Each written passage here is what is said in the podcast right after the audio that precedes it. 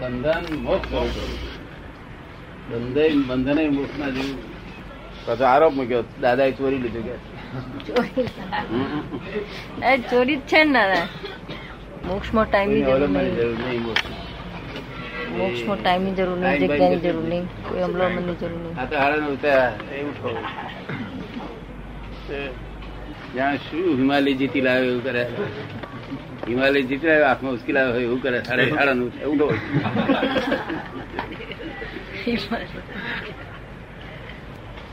Time વગર ચાલે ખરું? ચાલે દાદા ચાલે નહીં ચાલે. હા જે દેશમાં ટાઈમ નથી ત્યાં જવું છે ને હવે તો? એવું જ બસ દાદા. બસ ત્યાં ટાઈમ કઈ નહીં. અહીંયા જરા અનુભવ થઈ જ ગયો એ દેશનો ને. એમ? આ મરવું કોને પડે? ટાઈમ નો શોખ છે ને? તેને જ મરવું પડે. જેમ ટાઈમ નો શોખ જ ના રહ્યો ટાઈમ જ ના રહ્યો એને મરવાનું નહીં. મરવાનું જ નહીં ટાઈમ નહીં જગ્યા જરૂર નહીં. આ તો ધકમ ધક્કા ધકમ ધક્કા ગાડીમાં બધે ધકમ ધક્કા ચાલે છે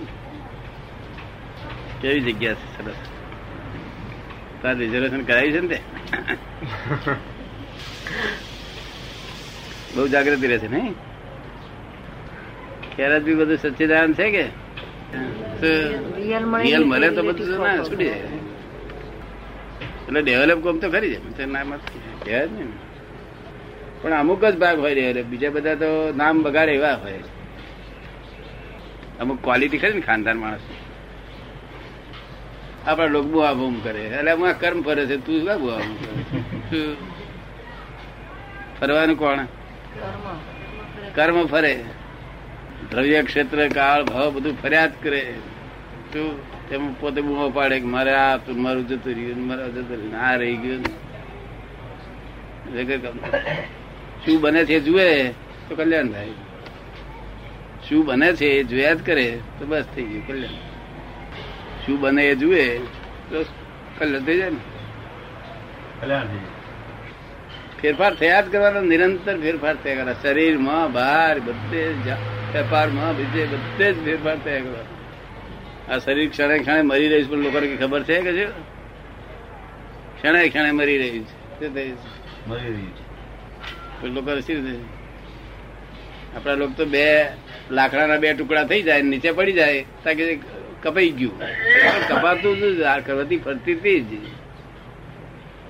ઘરેથી મૂકી તો હતી જ આપણે ના કહીએ આ બે લાકડા અત્યારે જન્મથી જ કરવાથી પડે સરસ શું કહ્યું? જન્મ્યો ત્યાંથી જ. મરણ થાય ત્યારે બે ટુકડા જુદા થઈ જાય બસ. ઘરમાં કરવાથી કરવાથી નથી ફરતી. જન્મ્યા પછી કરવાથી શરૂ થઈ જાય. પછી ડાક્ટર કહે છે ચાલે ગયા, એટલે આપણે બે ટુકડા છૂટા થઈ ગયા. કહ્યું આ કરવતી વાળા લાકડા વાળા એવો ધંધો કરે. જ્યાંથી વેરાયું ના હોય ને ત્યાં સુધી કશી નહીં. વેરાઈ ટુકડા થઈ ગયો એટલે કે વેરાઈ ગયું. તમે વેરાતું તું જ હતું તેમાં આ બધું વેરાય જ કરે છે મન છતાં છે બીક કોઈને? છૂટું થશે તે જાણે બીક લાગશે. તને આ ભય ના લાગે નહીં? નહીં ખરેખર નિર્ભય હો ગયા. દાદા પણ આપ કહો છો ને આપણે ભાવ સત્તા છે. તે ભાવ સત્તાથી કર્મ ફરે ખરો ને? આપણા ઈચ્છા અનુસાર કર્મ ફરે ખરો ને ભાવ સત્તાથી? કયો કર્મ ફરે? આપણે કર્મ અનુસાર ફરિયાદ કરે છે. કર્મ અનુસાર જીવ ફરિયાદ કરે છે. આપણે કહ્યું ને. પણ ધારો કે આ બાજુનો કર્મ કરે એનો ભાવ કરે કે આ બાજુ જ ફરવું છે તો એ એ રીતે ફરે ખરો? જ્ઞાન ના લીધું હોય ત્યારે ફરે. જ્ઞાન ના લીધું હોય તો ભાવના આધારે ફર્યા કરે. જો જ્ઞાન લીધા પછી ભાવ જ ઉડી જાય છે ને. પછી બધું નિકાલી ભાવ રહે છે. નિકાલી ભાવ જગત કલ્યાણનો પણ ભાવ જ છે ને. એક ભાવ છે એટલો એ ભાવ તો એના માટે એટલું એટલું ઉગશે. અને ફળ આવશે. શું એ ભાવ જ છે એક જાતનો. અમુક જ ભાવ રહે આ આપણે આજ્ઞાઓ રહી ને તે ભાવ રહે અને આ જગત કલ્યાણની ભાવના આપણું પોતાનું કલ્યાણ થઈ ગયું એટલે બધાનું કલ્યાણ કેમ થાય? આપણે જેવું સુખ મળ્યું બીજાને કેમ થાય? એ ભાવના આપણી. એ ભાવનામાં છે તે કોઈનું ગુને દરેક માણસ કે સારી ભાવના છે દરેક જ માણસ કે એમાં મતભેદ ના હોય નહીં કોઈનો નહીં हम्म। सारी वस्तु हमेशा सारी જ કહેવાય सब बात पूछ सकता है सब आपका आशीर्वाद ही चाहिए बस આપને આશીર્વાદ જ જોઈએ કૃપા જોઈએ બરોબર છે બરોબર છે બરોબર છે દાદાની ઉપડી જશે કહેવાય જ નહીં ને. કર્માધીન છે ને બધું અને પછી વ્યવસ્થિત છે હવે વ્યવસ્થિત છે નહીં. વ્યવસ્થિત નવાણું પછી હો નવાણું પછી નવાણું પછી ઇત્યાસી નહીં. એમનો વ્યવસ્થિત. એકડા પછી બગડો બગડા પછી તગડો તગડા પછી ચોગડો પદ્ધત આ જગત ના તો નવાણું પછી ઇત્યાસી એવું આવે. પછી કુદમ કુદા કરે. કારણ કે રિલેટિવ ને રિયલ કરવા ફરે છે. શું કરે છે? રિલેટિવ ને રિયલ કરવા. ફરે છે. અને રિલેટિવમાં જ છે તે ગુરુતા જોઈએ છે ક્યારે પડશે શું ઠેકાણું? રિલેટિવ તો વિનાશી. ગુરુતા ભેગી કરેલી હોય મોટો થવા ફરે એ ક્યારે નીચે પડી જાય શું કહેવાય? કાંઈ નહીં કહેવાય. તો રિલેટિવમાં તો લઘુત્તમ. લઘુતા જોઈએ. આ બધા ગુરુઓ રિલેટિવ થવા પડે છે ને? કઈ દિવસ વરે નહીં ઉડતા બે પગલા ચાર પગ થાય નફામાં. બે પગના, ચાર પગ નફો કહેવાય ને, તે કોટ કહેવાય. શું કે ખેરાત કોટ જ કહેવાય ને. તમે હવા બસો વર્ષ વધારે નહીં. ભગવાને કહ્યું છે આઠ બહુ થી વધારે ના થાય બહુ. કો- કો- અમુક જ માણસોને વધારે થાય, બાકી આ- સાધારણ માણસો ના થાય.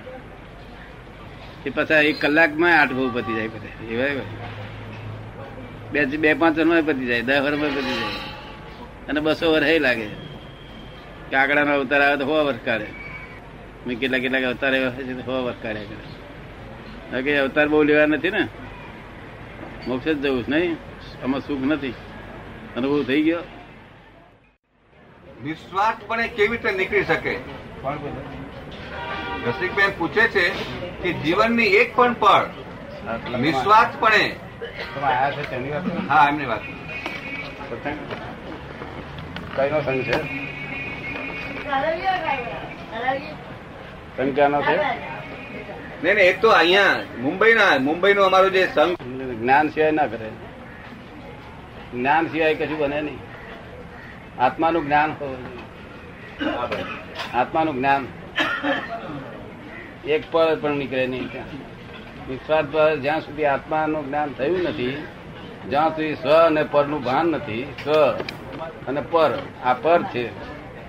પરમાં પોતાપણું છે. શું છે? પરમાં પોતાપણું છે. ત્યાં સુધી એક એક સેકન્ડ પણ સ્વાર્થ વગર જાય નહીં. જયારે જ્ઞાન આપીએ ત્યારે કાયમ માટે જાય પરમાનન્ટ માટે. તો આમાં ઘણા ખરા પરમાનન્ટ બધાને સ્વાર્થ જ નથી.